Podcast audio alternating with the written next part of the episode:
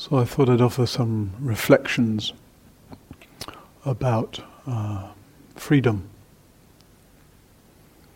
Freedom is the promise of our practice. And the, the, the, concept of freedom gets sort of bandied about in different ways. Social freedoms, political freedoms, civil freedoms, and all of which are important. And we can see uh, some of the kind of our cultural evolution in terms of the, the progress and winning of certain freedoms. And we might also look at with alarm at some of our cultural movements in terms of the erosion of some of those freedoms. And the freedom I'd like to speak about this evening is the, the freedom that this practice is most essentially concerned with uh, existential freedom, the freedom of our being, the knowing a freedom of within this condition we find ourselves in, this human condition. And we're drawn to this practice, right? Because of some wish for freedom, some intuition of freedom, some knowing of freedom, which we want to explore more fully and deepen, etc. And we have that sense through, through being here, through being on retreat, through being involved in that practice. We have that sense that freedom seems to be, existential freedom, seems to be an inner matter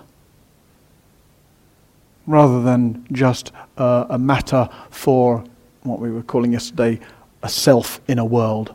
Right? If you were convinced that just being a self in a world could provide freedom, you'd be out there doing your best to be a successful self in a crazy world, trying to find some freedom in that. And I don't mean to be dismissive of that sense of self and world in any way. I, uh, I spend my life um, appearing as if I am a self in a world with the various worldly uh, activities and concerns and things that uh, you all know. Right?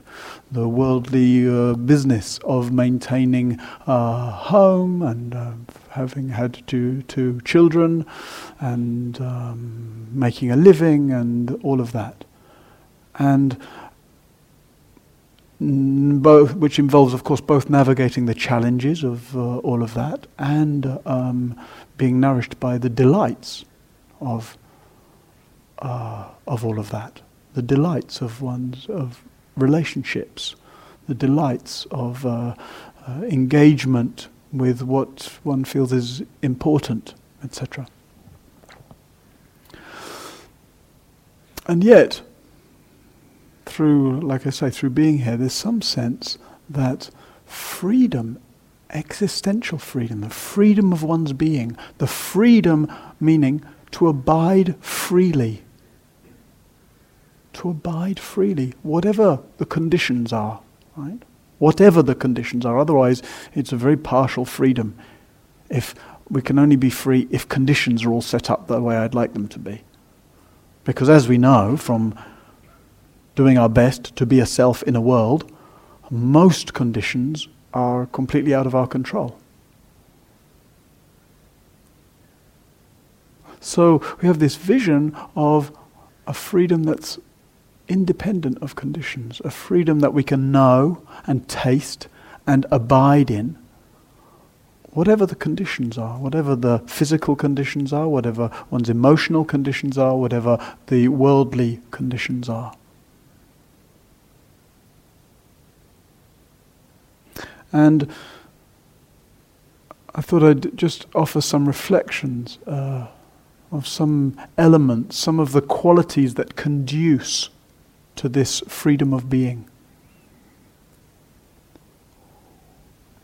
In a way that hopefully maps onto how we're spending our time here and how you can incline your, inten- uh, your attention while here.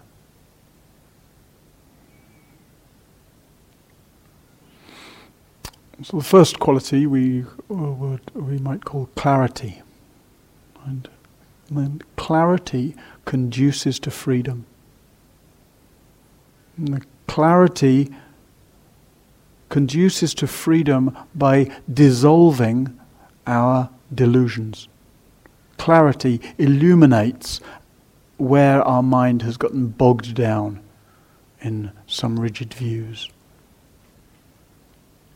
And traditionally, the Buddha unpacks that in the tradition in several different in several different parts of that. First one, sati, mindfulness, right? So that way in which we've been cultivating this this element of clarity, right? Pr- presence of mind, moment by moment. It's a quite a rare thing. As we've been saying, well, awareness is already here and experience is already here. But actually, uh, be really being around moment by moment so that one can see that doesn't come so easily to us. So we cultivate presence of mind, and which increasingly in our culture is being known as this word mindfulness. Right? Presence of mind, clear awareness, moment by moment attention, knowing what you're knowing as it's being known.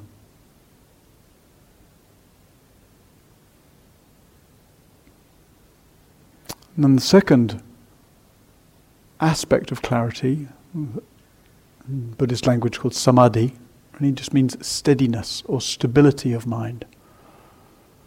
Which again, we're just cultivating through the day, right? Moment to moment attention, knowing what's happening, and then when you when you find that you've gone gotten lost, just coming back again as graciously as you can, with as little fuss as possible. Moment by moment attention, and inclining your attention again and again like that, so it starts to stabilize and steady. Some of you are familiar enough with meditation practice, particularly with retreat practice, to know that, oh, if you engage that you are at that moment to moment presence of mind quite sincerely and consistently, then that stability starts to grow. Mind starts to stay in one place. And that, that, that stability of mind then increases the clarity oh, moment by moment attention and starting to stabilize. And when things stabilize, our experience starts to open up. It's very hard for us to really see into our experience when mind is pinging around all over the place. As somebody was just speaking about, our busy mind. And when attention's been stimulated, or when attention hasn't been trained at all, maybe, or when attention has been trained previously, but then since the last retreat, like people often say, the mantra, oh, I've gotten so busy, or my life has been so intense. Right? In other words, I've sort of abandoned myself to pinging around a lot, which uh, which doesn't have to happen regardless of how intense and engaged one's life is. Then, moment to moment presence of mind, plus a certain steadying through the engagement of that, oh, experience starts to open up. And then, third quality, in Buddhist language, virya, means kind of brightness of mind a bright engagement, we might call it. And as experience st- starts to open up, oh, we see how rich it is to be right here where life is happening. To be able to actually penetrate experience instead of just thinking a bit about experience and then linking that thought to a thought about something else, and then thinking about something else, and then thinking about something else. So that brightness of, of uh, mind that starts to be able to actually penetrate or explore what's happening, to be able to see the kind of dimensionality of our experience, to know where a thought arises from, to really feel what that thought does to me, to recognize the way we tend to get caught up, to get compelled, to get resistant, etc to start to actually see that we have some choice in there.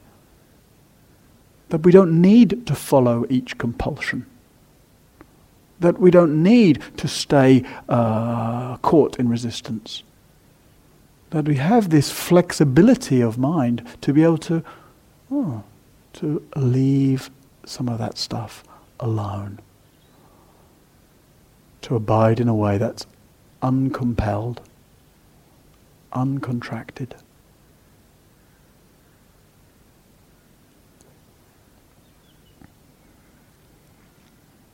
And then, fourth element, if you're tracking, so presence of mind, stability of mind, and brightness or penetration of mind, and then fourth, confidence of mind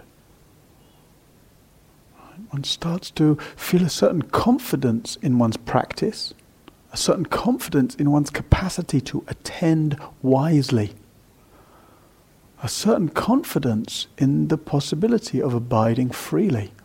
One starts to feel and know the fruits of one's practice.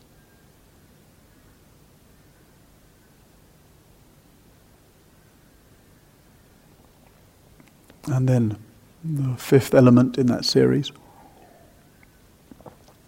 wisdom, panya.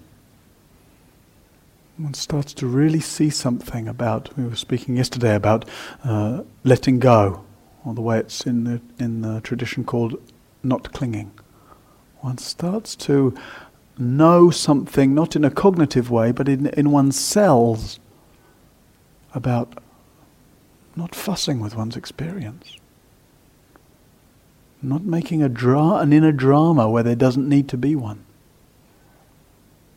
One starts to know something about abiding freely with conditions, pleasant conditions or unpleasant conditions. So, helpful to see this very, very ordinary activity we're doing here Right? It's hard to think of a way we could just make our activity here more ordinary or more simple. Just sitting quietly, walking quietly, eating quietly. And that's it. Right?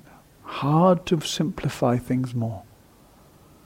And yet to see how this simplicity is conducing to freedom, how this simplicity is uh, generating or cultivating clarity, the clarity that can see what's going on, right? Presence of mind, the clarity that can stabilize with one's experience, the clarity that can engage with the content of one's experience, can look into, can penetrate, can explore what's happening. And clarity that one starts to know and feel and trust one's practice. And that clarity of wisdom. It's that wonderful line that I was so struck by when I first read it in uh, the novel Siddhartha by Hermann Hesse. And I just gave, uh, just last week, it only just occurred to me after my son's 18, nearly 19, and it only just occurred to me to give him Siddhartha. So I I don't know why it took me so long. But as I gave it to him, and he'd never heard of Hermann Hesse, sure it reflects badly on me, but and I just recalled that line where somebody asks Siddhartha, "What what skills do you have? What uh, what can you do?" And he says, "I can sit. I can listen. No, I can't even remember what it is. He says, "I can sit. I can fast, and I can wait." Or I can sit, I can listen, and I can wait. What is who remembers? Fast. Is that it? I can sit, I can fast, and I can wait. Wow. Of course, the person who's employ- seeking to employ him and isn't, doesn't really recognize those things in the novel as skills. And those are what fabulous skills. I can sit and be with what is. I can fast, which in our case isn't so much about just uh, a, a kind of not eating fasting. It means I can kind of restrain my senses from their compulsive need to get, have, consume experience. And I can wait. I can hang out with what's here in such a way as to be able to handle experience, explore experience, look into the nature of experience. So we call it meditation, or we call it sitting and walking, or we call it a silent retreat, etc. But helpful, I think, just to see the, the unfolding of the days here, the unfolding of your practice here as a kind of a training in clarity, a training in wisdom, a clarity that dissolves in the seeing, that dissolves some of our um, problem making activity, dissolves our compulsions, dissolves our contractions, dissolves our confusions.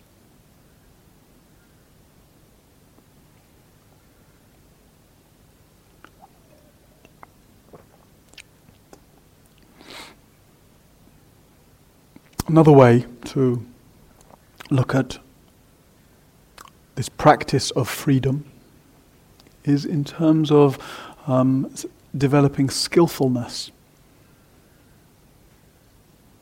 Skillfulness with what we do when we meet our experience. And the learning the skillfulness of when to and how to turn towards what's happening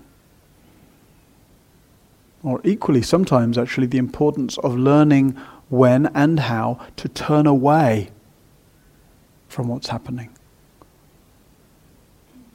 There's a lot of talk in this kind of practice of being with what is to the point of spiritual cliche. Right? Oh, you just got to be with what is, and be with what is. And it's sometimes just the right thing. But equally important sometimes is the importance of choosing to divert one's attention skillfully because what is right now is what? It's too compelling, or it's frightening, or it's overwhelming, or it's overly confusing. If you're confused or overwhelmed or frightened, you don't have the resources left to be with what is. Right? The nature of those kind of very afflictive emotions means if that once they've taken up all the space, once they've become overwhelming or nearly overwhelming, one can't be with them in that sense. One has to actually divert the attention to something one can be with. Like the example, for example, that we spoke about earlier. If you're sitting and you've been here for a while and you're very, very uncomfortable, and legs are burning and shoulders are burning and mind is doing nothing but complaining, well, what, do, what are we going to tell? What are you going to tell yourself? Oh, you just be with what is. Right?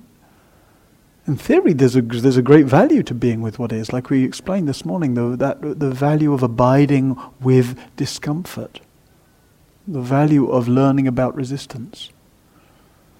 But, like we mentioned this morning, if it's got to the point of overwhelm, it's not skillful anymore. What's skillful? Oh, turn away towards something that can provide some sense of ease.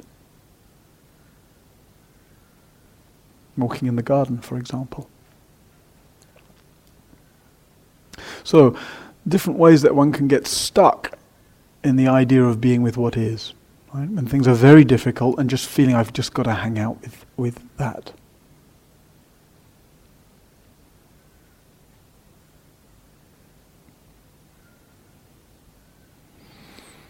Sometimes on the opposite side as well. One can uh, but with a similar sense of feeling like I have to be with the difficult. I can have some sense, like somebody else said about the meditation, uh, sometimes feeling very serious. Or like somebody else said, oh, it's difficult to turn inward because there's a lot of joy. Right? Some assumption we easily have that to be here should be serious or even should be miserable. Right? of course, we wouldn't really, we really say, oh, I'm going to go, I'm going off to Gaia House to be miserable for a week. Right? But there's some sense that if I'm really practicing, I should be somehow, I should be engaged with some problem. I should be working on my issues. I should be, um, you know, tussling with my experience in order to somehow free it. So when things are difficult, too much, you know, and the sense that I should stay with. Or similarly, when things are pleasant, one goes outside, uh, oh, and like uh, we heard, and like I'm sure others of you have experienced, like I felt myself doing some walking meditation outside earlier. Oh, rather wonderful. That taste of spring, the aliveness of birdsong, the springtime sunshine, grass on the ground, blue of the sky, the wonder of body just doing its thing. Quite wonderful. And yet to notice how sometimes in the midst, oh, wonderful, enjoying, enjoying, and then the thought that arises, all right, well, I'm not supposed to be enjoying myself. I better go back and meditate. Oh, interesting to notice that. So that there's some sense of kind of turning towards this being work. So we might say, how to, we might ask ourselves how to really honor a certain sense of diligence, of sincerity, of consistency in our practice without making it into work.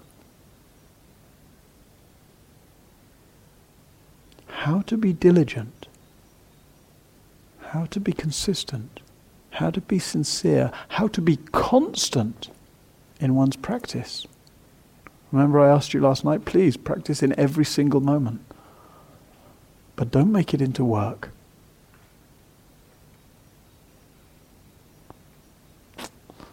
Easy to err on one side or the other either to get caught in trying, you know, I'm going to be diligent and sincere and all those other adjectives he said, you know, and then getting dried up about it, or getting a little caught on the other side. Oh, he said not to make it work, oh. and then when kind of can get a little floppy in one's practice. Or it might be that you find yourself on the other side of that, of a kind of um, wanting to move away too quickly from any sense of difficulty or of discomfort. Wanting to see how can I get comfortable? How can I find something pleasant?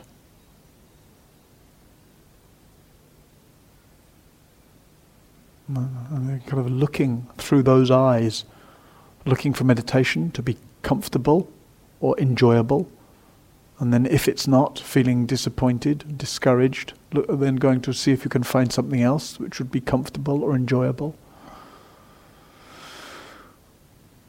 So there too, to see what's what's skillful, how to orientate your attention skillfully, because left to its own devices, attention doesn't tend to orientate very skillfully. Left to its own devices, attention gravitates to its compulsions and its contractions its demands and its defenses and distractions. Mind will fixate on what I want or fixate on what I don't want. Or if it doesn't, if there isn't a strong pull in either direction, it'll s- roam around looking for a new fixation.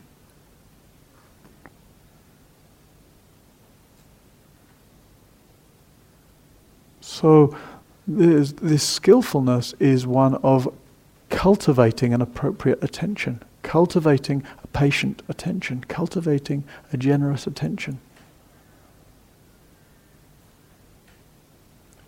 And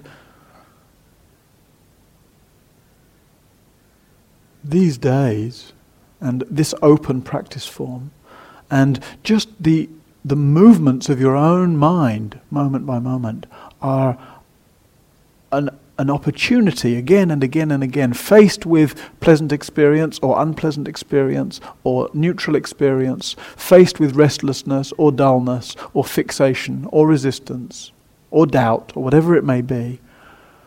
This is an extraordinary um, training ground or laboratory in which to find out how to incline your attention skillfully. So we can give some clues, right, in terms of a certain willingness to abide with the, with the uncomfortable a certain uh, offering oneself some ease and nourishment if, if there's a sense of overwhelm or distress. But really, we, we, we internalize the, that skillfulness not by listening to something that I can say and trying to apply it particularly, but in the laboratory of our practice, in the finding out during the day in what we called yesterday that listening closely to your life. Seeing where mind is going by its habit and finding out how would it be skillful right now to incline my attention? What does it mean, in, we might say in the language of the tradition, right, what does it mean right now to cultivate the wholesome, to abandon the unwholesome?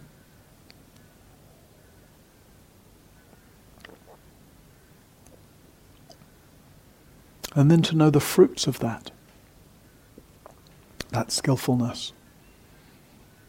So that if one's been caught, the mind's gone off somewhere to some, uh, um, to bo- boredom, for example. I'm bored of sitting, but then oh, I'm very quickly quite bored of walking as well. And then I'm bored of the tea. And that pretty much exhausts all possibilities already, right? Yeah. So then I'm just bored of being here. And it's hard. I look down the schedule waiting for the next non boring thing, and I can't find any it.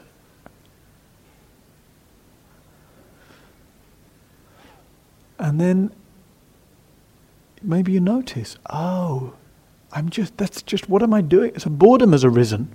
We don't we don't get to choose what arises. What we do get to choose is our skillfulness with it.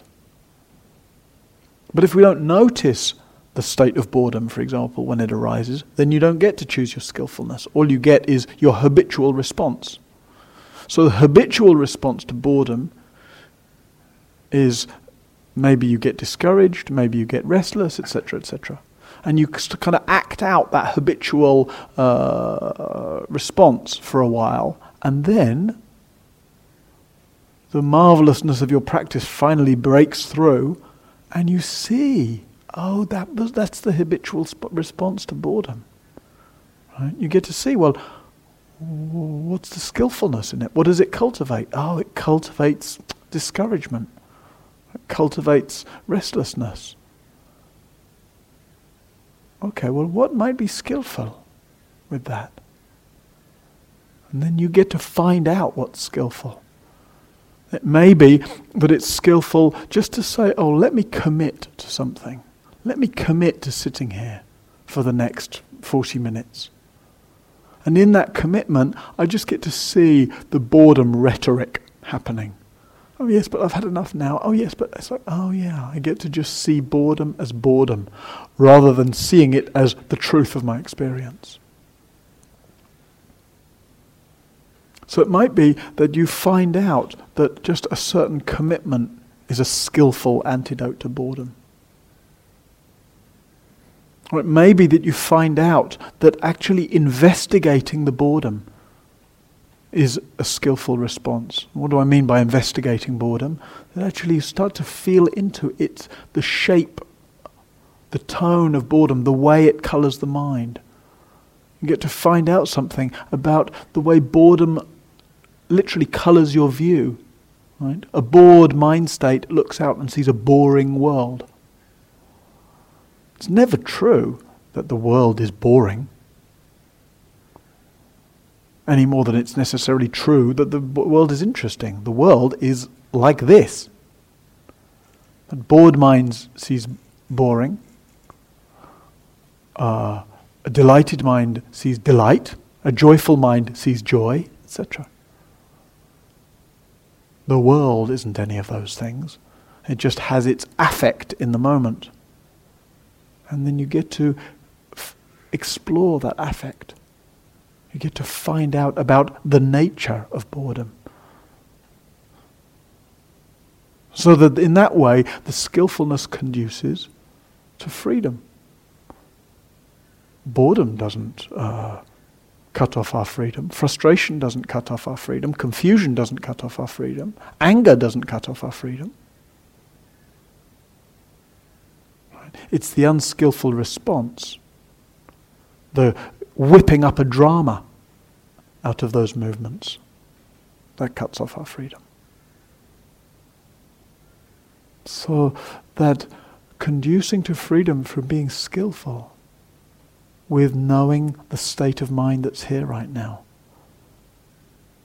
knowing the nature of boredom, or knowing the nature of frustration, or whatever the state might be, knowing its temporariness, knowing the way it colors the mind.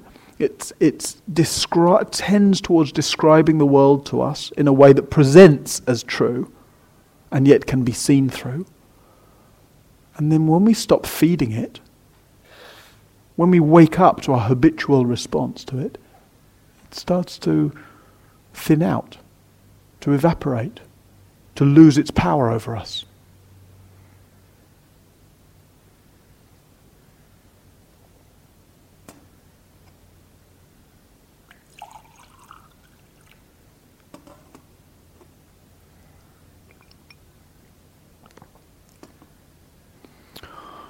So I think I said I want you to speak about three qualities that conduce to freedom. So clarity, the way we unpacked that, skillfulness in directing your attention, and then thirdly, love.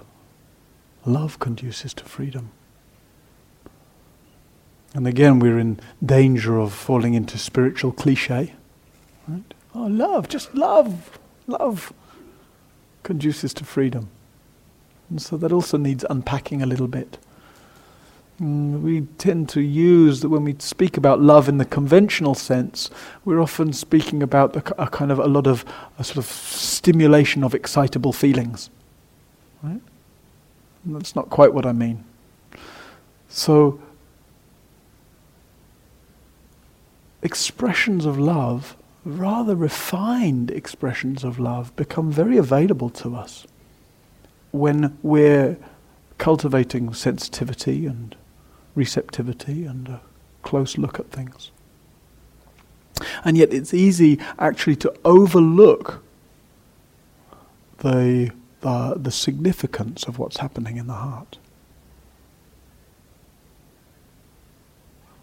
Love conduces to freedom mostly by letting that loving expression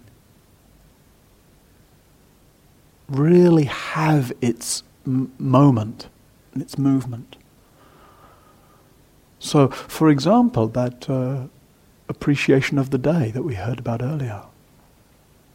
If you look closely, those of you who've spent much time outside today and been touched by, oh, the delight of the springtime, the energy and liveliness and beauty of the springtime.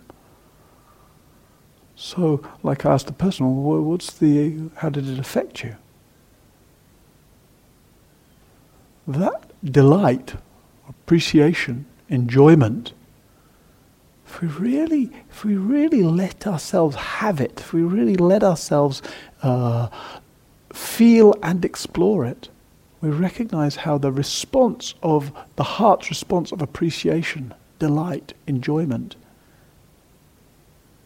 is love. We're loving what is. We're feeling touched by what is. We're feeling intimate with what is. We're feeling the sense of the wonder of, the, uh, of this expression of life. And to let yourself have that wonder and appreciation means to open up more fully to the experience. So, kind of, in the tradition, it's spoken about as a boundless, limitless, boundaryless, all encompassing quality. There's no degree, there's no end to the way the heart can appreciate and delight in the beautiful. So when you're struck by the beautiful, whether it's the beauty uh, that you see around you when you're outside, whether it's the beauty of just a refined moment, and maybe the being struck by the beauty and wonder of just the fact that this body breathes. It's not to be taken for granted, right? We don't know how long it'll keep doing that for. So when one's struck by beauty, when, when, when the effect of that is appreciation, wonder, gratitude, oh, let that in. Let it nourish your practice. Let it expand your heart. Hmm, freedom means to be able to love freely, love fully, love fluidly. And sometimes, when, when confronted by the beautiful, that's what to love fully and freely means. To know that beauty. Be nourished by that beauty. And then sometimes what's happening what we're touched by isn't the beautiful, what we're touched by is the painful. And love is equally important there. Maybe, as some of you have mentioned, painful conditions going on in the circumstances of your lives and relationships. And that you can feel in certain moments the impact of those conditions, the impact on the heart. Some fear, some hurt, some grief, some confusion. The, the unreliable nature of our world is such that you put any group of this size together, and within that group, there will be people that are touched very personally, closely by recent grief, by terminal illness, one's own or that of someone very close to you. Um, loss of a close relationship, changes in one's uh, living circumstances or financial circumstances or work circumstances.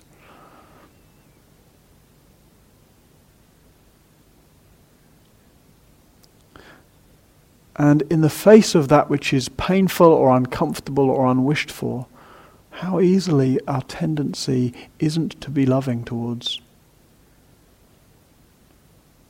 the fact that we're dealing with that. How easily the tendency is to somehow try to overcome, try to toughen up, try to push away, try to forget about. Or the tendency is to somehow just become embroiled in the drama of what happened and why it happened and how it could have been different if it had happened differently and what I can do when I get out the retreat to try and make up for what I didn't do before and uh, the inner soap opera.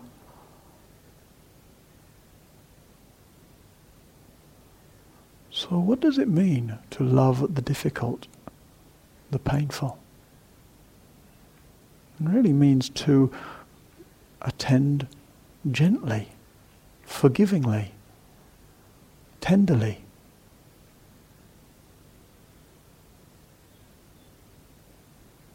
You don't have to like what's happening in order to love it. In the face of the difficult and the painful, we love by daring to allow what's here to be here because it's what here. It's what's here. We attend lovingly by holding ourselves gently in the midst of difficult or painful experience. It's not easy to be confronted by loss or grief or hurt or separation, etc., etc. So don't demand of yourself that it be easy, or don't demand of yourself that you should be meeting it in a certain way or in a better way. Or don't demand of yourself that you should be over it by now. In fact, don't demand anything of yourself.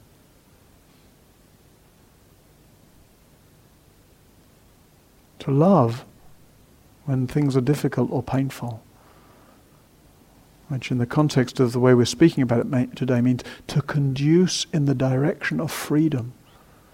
Means to be tender, gentle.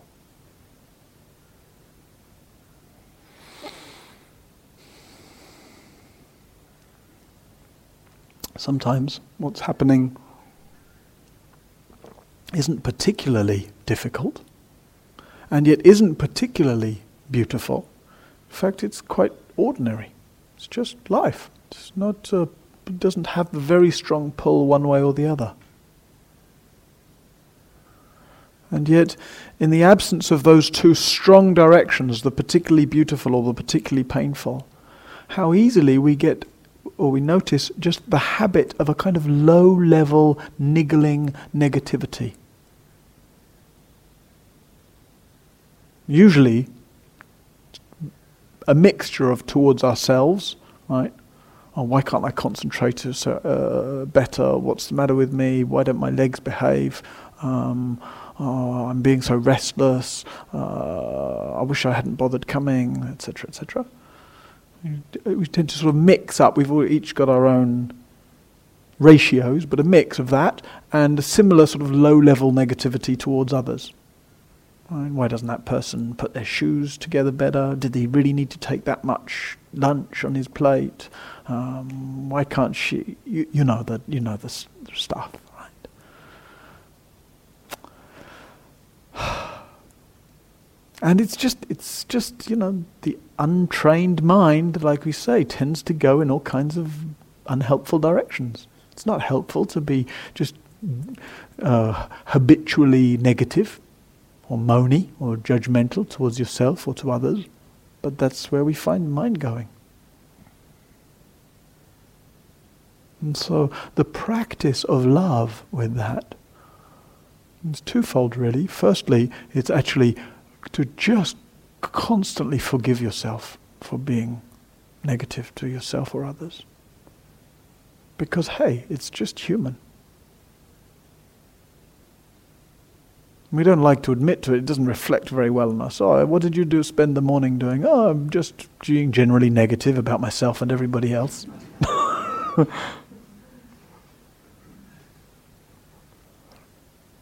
but it's all too tragically human. So the first part of that is just letting yourself off the hook, right? Forgiving yourself. You know, you don't need to. You're not going to follow through with any other things. You may have just thought there's something unpleasant or a mean-spirited about uh, you and you and you and you and you. It's okay. You're not going to tell them that stuff. Right? So just the kind of Ah, oh, dropping it. Otherwise, you layer the initial negativity with a subsequent layer of negativity. Not only have I been thinking negative things, now I'm such a shit for having thought that about them, and what's the matter with me, and why am I so judgmental, and I'm so I'm supposed to be a spiritual person. Oh God. So that's one way you recover a kind of general, loving, uh, kind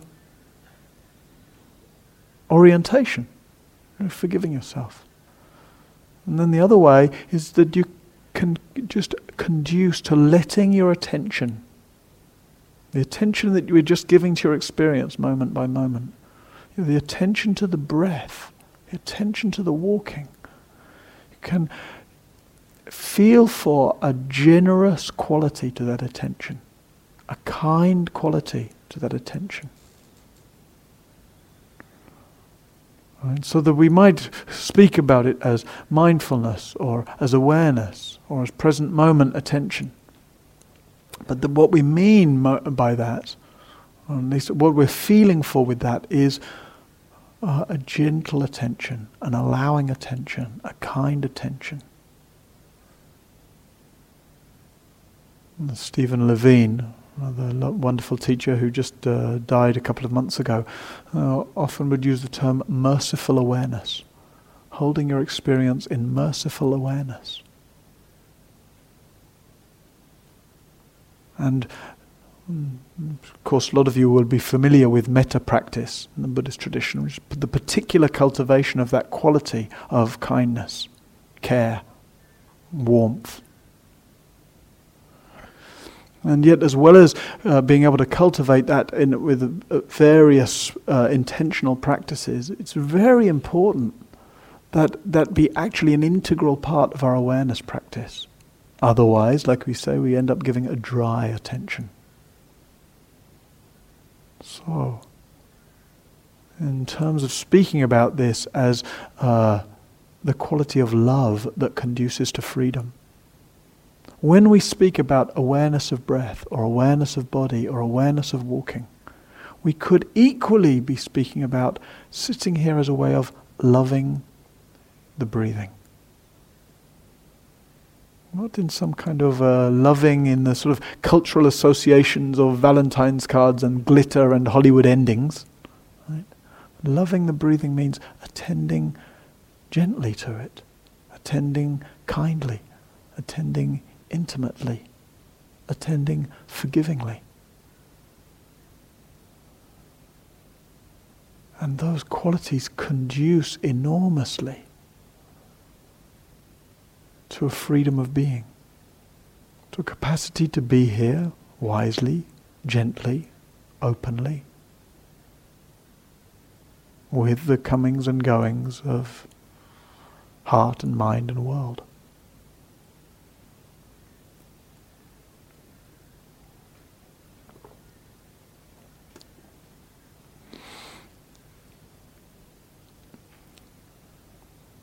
And then also sometimes one is struck more just by the vicissitudes of one's experience. Right? Pleasant to unpleasant, this to that. One minute there's a certain stillness and one's busy telling oneself, I've such a, I've really got the hang of this meditation thing now. I'm going to boss this meditation. And then next, uh, then one goes out, one comes back in, and then mind is here and there, and then one's very discouraged. Oh, well, I don't know, I didn't know why I bothered, etc.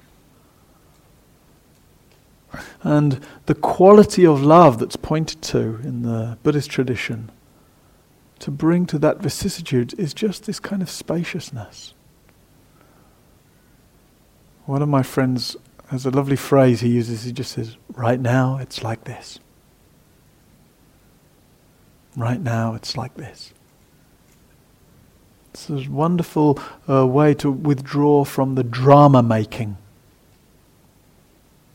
Because when we're caught up in the wonder of the fact that things are actually aligning in a way I like right now, we tend to think that's how it is or that's how it could be. We ascribe some sort of solidity or permanence to that, which is then the setup for disappointment when it changes.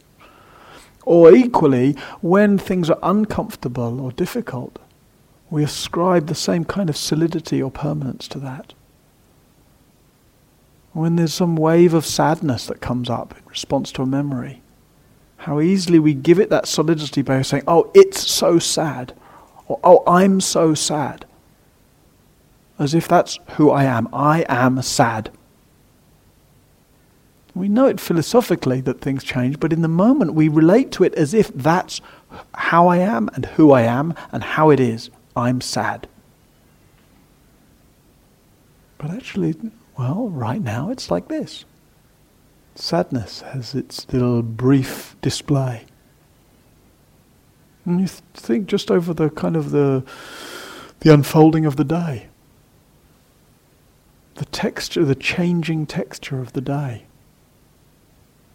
Sometimes pleasant, sometimes unpleasant, sometimes like this, sometimes like that. And there's a kind of, it's the, the spacious aspect of love, the willingness to hold it all as it is, a willingness to allow the appearances and the disappearances, the comings and the goings.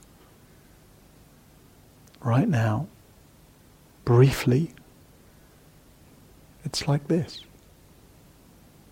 And this, like this, has a lot of possibility in it. The possibility of cultivating clarity, which dissolves our habitual tendencies. Right now, it's like this, with the possibility for cultivating skillfulness, which transforms our habits. And right now it's like this. Whether wonderful, beautiful, delightful, or difficult and painful and poignant, or just ordinary. And it has the possibility for love in it, to attend gently, lovingly to whatever's here. And this conduces to freedom of being. And so it's our wish together, our aspiration together, that our practice be in the service of clarity and skillfulness and love.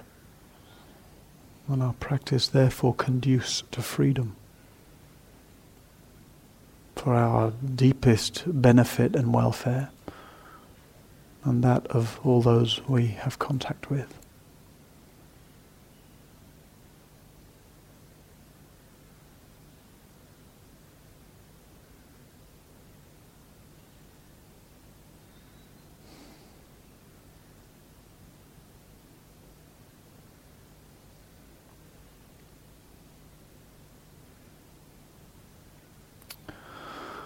Okay, friends.